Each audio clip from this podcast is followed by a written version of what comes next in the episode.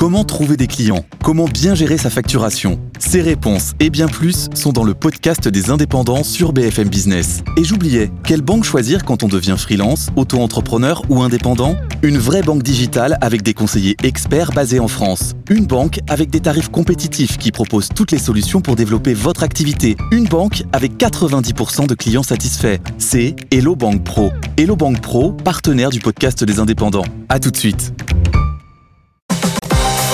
BFM Business, BFM Crypto, la chronique. Bon Antoine, autant c'est la fête sur les marchés financiers, autant sur les cryptos, c'est toujours le coup de mou.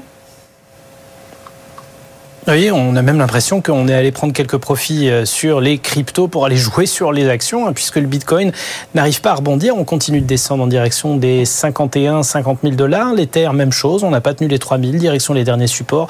Puis l'XRP qui a, euh, qui a l'air de vouloir rejoindre les 50 cents. Seul Cardano résiste un petit peu mieux du côté des 60.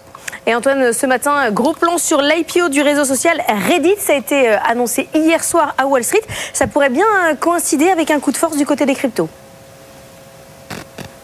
Mais oui, ça risque d'être d'ailleurs euh, une des introductions les plus enthousiasmantes de la tech américaine cette année, des années qu'on l'attend, et euh, la bourse a de l'appétit pour ce genre d'objet, elle veut sa part du gâteau de la dynamique communautaire des réseaux sociaux et de leur impact sur le marché pub et sur celui des données. Et avec Reddit, euh, on est en plein dedans, hein, puisque le réseau est axé vraiment sur les forums de discussion, mais ça pourrait avoir une forte résonance crypto. Il faut savoir que Reddit avait édité une crypto, un token maison baptisé Moon, et qui était au centre, il y a quelques années, d'un système de récompense pour les abonnés au site, afin de les inciter à interagir, à commenter.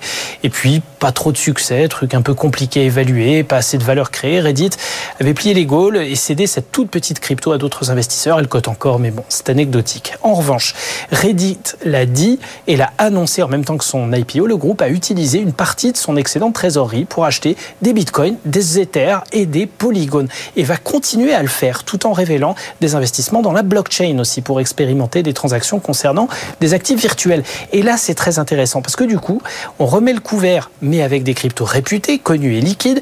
Est-ce que Reddit n'a pas l'intention de coiffer au poteau Facebook et X en devenant le premier réseau social qui va permettre aussi à ses usagers de faire directement des transactions et des paiements crypto? En tout cas, c'est à suivre au vu encore une fois de, de l'impact que ça peut avoir et au vu du caractère vraiment multicommunautaire de Reddit et des dynamiques vraiment virales que ça implique. Merci Antoine.